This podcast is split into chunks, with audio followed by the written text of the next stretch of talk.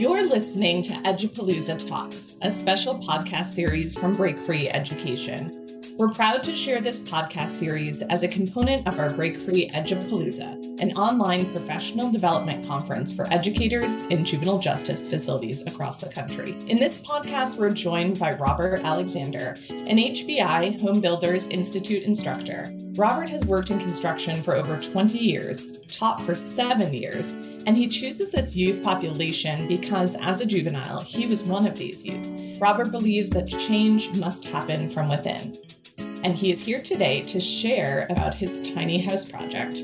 We loved what he had to say about how it builds teamwork and is designed to meet the needs of a highly transitionary environment. Robert, thank you so much for joining us today. As a part of our interview series for Edupalooza, we'd like to begin these podcasts by getting to know you a little and starting from the very beginning. So, I know that you've worked professionally in construction. How did you wind up having a career in education? Honestly, it was not on purpose. Of course, with the economy going up and down like it does with construction, it got kind of low. My wife has been a teacher for 15 years. So she suggested that I become a para. As a construction person, I'm not the most verbally out there. So I had to find an environment that would allow me to sometimes go, whoops, I'm sorry. So I, I started as a para with our juvenile detention center. And then they came to me looking for a construction teacher. I was like, I know nothing about teaching, but sure, why not? And it's just kind of been all downhill from there. Awesome. Well, I've known you for a long time and following a lot of your work and projects. And I know that this is definitely a great spot for you to sort of inspire and train students to go out to have really real world skills. So I'm really glad that you found it and that they oh, found you. It. I love it. Can you tell me a little bit about your tiny house project? Okay, well, we do a lot of work with Habitat for Humanity, and they're always trying to find ways to raise money. We had to find a project we could do with the kids that couldn't leave the facility here and go out and do things in the community. So we decided to hunt grants down. We finally found one, but they told us it had to be a big project. Well, I let the kids pick. We had some very out there ideas, you know, some wanted to build space shuttles and things like that, but outside my window of so they decided on a tiny house because it kind of looked, as they put it, it was a trap house on wheels. They wanted to build one. I had to get them to explain that to me, but that's another story. The kids looked up everything. They they did the research. They watched so many YouTube videos. They actually took a bunch of different blueprints they found online and put them together to make their tiny house. Wow, that is incredible. Well, and now that you've kind of told us about sort of the discovery process, like I'm kind of curious what happens to the house once you are finished with it? Well, as part of the grant process, we can't profit technically from anything to do with the house. So what we're doing is we're going to build it and donate it to Habitat for Humanity. They're going to auction this thing off and use the proceeds to build a house in the community.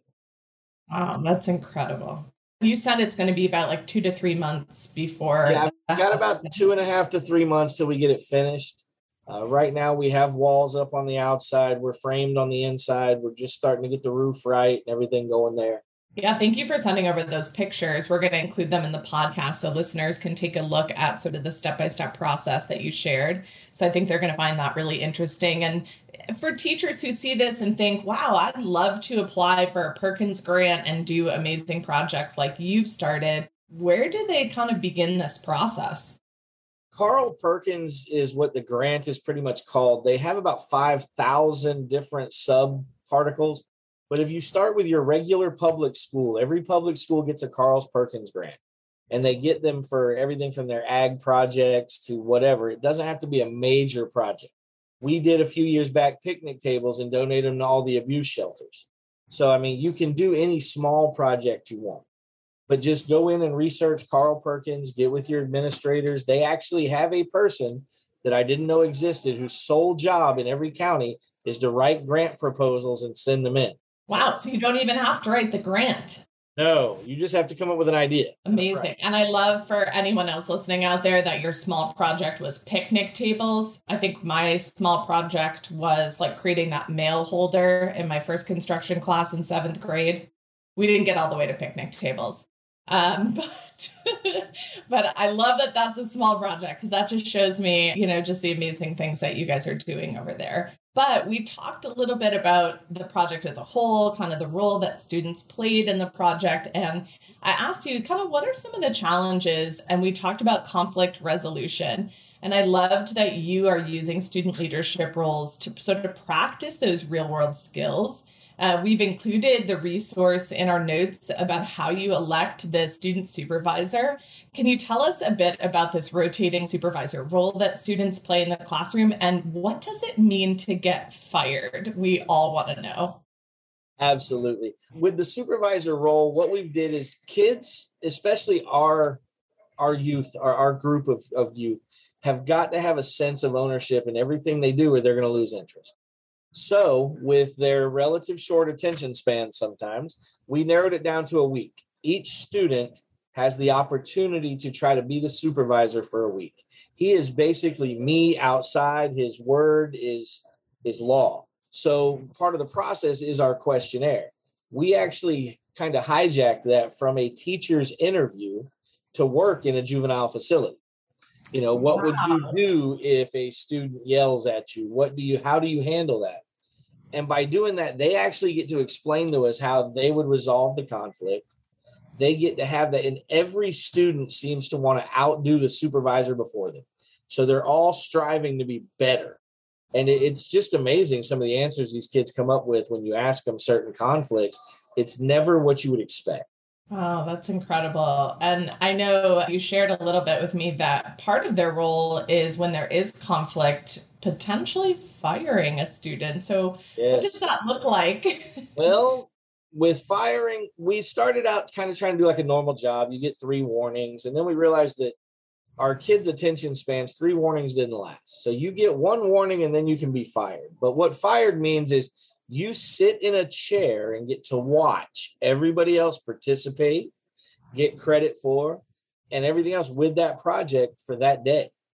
Now, at the end of that day, you need to put on paper a reason why you should be rehired. And it has to be something well thought out. It can't be, well, I just wanted my job back.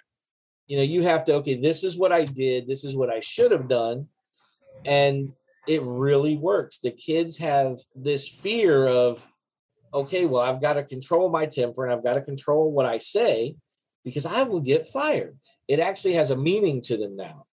And we, we kind of stole it from a very old TV show um, that a former president used to run where he fired everybody. And one of my students was like, you know what? I wish I could fire somebody. And I was like, that's an awesome idea. And so far, in the time we've been on this house, we've had two students fired. Wow. Both of them have since joined us back. Um, and it's it's a really good process. And they actually warn the new students coming in that it's a real thing. Because as a transitional atmosphere, we have kids that leave before the project's done and other kids that just come in in the middle of the project. Yeah, actually, that was a perfect segue into our next question, which I think is why so many teachers in secure spaces kind of shy away from projects is that there's this huge hurdle around the transitionary nature of our environment. And you have had so many groups cycling through your tiny house project. Tell us a bit like how you manage that and make that work. Um, I know you also just share that like ownership is huge for students. So, how do you create that buy in that they feel like they're picking this project up from where the last group left it and then carrying it forward? Well, I had to get away from the teaching aspect in order to do that. As a teacher, when we do trainings, we're told you show each student every little thing. We can't do that mm-hmm. with this environment. So, what I do is when the new group comes in, if we're on drywall, that is where they will start. We'll take a day or two and cover what's already been done. And now each group, as they finish their section, they sign it. So inside this house, on the framing, there are signatures and we wish you well and, and, and just comments the kids want to make on every part they've done. Um, right now, we're doing some electrical wiring. We had the kids are actually writing messages in marker on the sheathing that goes over the wiring. So they each get to put that in there when they're finished. It has to be when they've completed their step. So instead of trying to make them hold all this information about stuff they're not doing, we start each section brand new. So, so that gives that kid the idea of, well, I'm not behind. and I know this part. So they get to see how their part adds to the previous students to make the whole thing look the way we want. Yeah, that's incredible. I love the idea of, I mean, of course, you're building something, but you're building on right. each individual piece. It actually reminded me, I visited a secure space in Ohio once, and I know you would be jealous to know that they had the space inside of their facility to build an entire house. Um, it was quite shocking. But one of the things I found really interesting was that teacher would go in in the morning and break something, and then the students would have to figure out what it was and fix it. And I have to assume that throughout this process, there is some of that troubleshooting as yeah. students are building on each other's work. And so I wonder, like, what does that feel like for kids when they're able to kind of fix something along the way? Because I know they want it to be incredible. You're seeing they're they're leaving their mark on this house. Right. The big things that they get to fix have the most impact. Little things like a missed switch or something, they really don't focus. But one of the things we did was in the pictures you have, we're putting up a wall. When they got that wall up, they realized that one side was an entire inch taller than the other. And for them, that wasn't change one board. They had to take the entire wall down, take it apart, find where they messed up, and then fix it. But it was amazing to see their faces when they got it and they put it up and it lined right up without even trying. You could see the difference. And, and they automatically knew with the next three walls, no, no, this is what we do. And you could see that progression. So by changing little things, or every now and then I'll change something in the blueprint and they'll go back and find it and they'll come to me and tell me, hey, this is wrong. Something happened. Mm-hmm. Every day we do a 20 minute meeting with the blueprint so they can explain what we're doing each day. And it, it really does help. That is their job site. They are in charge. And yes, I'm very jealous of the class that got, you know, has room to build a house. We had to build our own classroom here.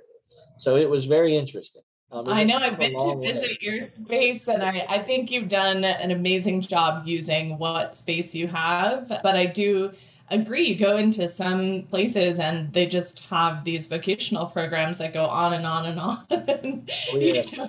um, it can be really hard because I know you're working with very little space, which I'm sure, you know, is the only reason you did not build a rocket ship, right? Well, that and the whole rocket fuel aspect. Uh, ah, yeah, yeah, the flammability. I totally understand. Yeah. Well, uh, I live about 15 minutes away from where Elon Musk tests his rockets. And so, multiple times during the day, my entire house will shake as they're testing those rockets. So, uh, I, I would have to say it might even impact the rest of your community if you were building a rocket as well. It definitely would, especially where we're at. Well, I think everybody would want to know that in the next two to three months, when you wrap up this tiny house, what is next for you and your students? We're still going to work with Habitat, but we're switching to what's called a teardrop trailer. Um, it, it's a smaller five by eight camper with its own little kitchen, and we're going to try to work with Habitat to donate them to homeless veterans. It's something small enough that we can put pretty much anywhere and they can move them around as they can, those that are able to. So we're going to see what we can do with that. We're reaching out to a few different places now to see how that would work. And that's that's just what's next right now. That's incredible. I can't wait to see the pictures of that one. So I hope you send them along when you're finished. Absolutely will. Um, it's really been a lot of fun chatting with you today and learning about your tiny house project. I, I just thank you so much for joining us and really kind of enlightening us to the work that you do because not every program out there has the ability to find these incredible grants or take on these huge projects. And so you're definitely a diamond in the rough out there. We are asking all of our guests if they have a podcast, website, newsletter, or book that they've really enjoyed and want to recommend to others. It could be work related or it could just be something that you've enjoyed personally. Um, so we'd love to hear something that you'd recommend to our listeners. Oh, recommend. Well, for the last month, I've been so buried in the state of Florida's new code updates for building that that has been my book and podcast and YouTube video for about 90 days. Um, wow. Aside from that, I know they just released some book to audio for Terry Brooks, his Shannara series. Actually, that's a really good series. It's really great. But other than that, I'm kind of stuck in the code book for another month or two. So nice. You know, hey, reading technical manuals and code is something that we all had to do at some point. So we appreciate you getting in there and uh, keeping everything up to date. And we'd also love to close our podcast out with some advice. So I'm wondering if you have any advice or wise words that you'd like to share with the other educators who might be listening. There are so many opportunities to do things with your students that honestly, when it comes to teaching, especially with our environment, asking for forgiveness instead of permission is absolutely mandatory. If you wait for always for your administration to say okay, you probably miss something. Just go for it. That's all you can do. Go for it. That's awesome. And I definitely live by that. And I love to say the worst thing someone can say is no. So just keep asking because you're going to get a lot of yeses that you maybe didn't expect. So I think that's wonderful advice. Thank you to you, Robert, and to you, listeners, for joining us today for this short podcast as a part of our Edupalooza conference. We're grateful for all the educators out there doing the incredible work of making school happen inside of juvenile facilities, and especially during these challenging times. Thank you so much, Robert. Thank you for having me. Thank you for listening to Edupalooza Talks, a break free education podcast. Music for this podcast was written and produced by students at the J.C. Montgomery School, located inside Kings County Juvenile Detention Center in Central California, as a part of Unsung, Break Free Education's annual songwriting initiative for students held in confinement. Edupalooza Talks podcast is produced by our friend and colleague, Christine Anjoko. Trying to show the fam I got them, don't know how to live. I'm really trying to do my best, I guess it ain't enough. I don't know who to trust, more heart been broken up. I'm trying to keep a smile up, but I've been feeling numb. Better tell me, gotta watch who I be riding with. I didn't listen, now I'm back up in the fire pit. They put me in this cage, and they expecting change. But it only made me worse, and y'all the ones to blame. I gotta take a second, I gotta catch a man. Cause I been sitting 192 and it isn't fair. Would you come and switch position? No, you wouldn't my life, and I'm just in a chair. Life could change at any moment,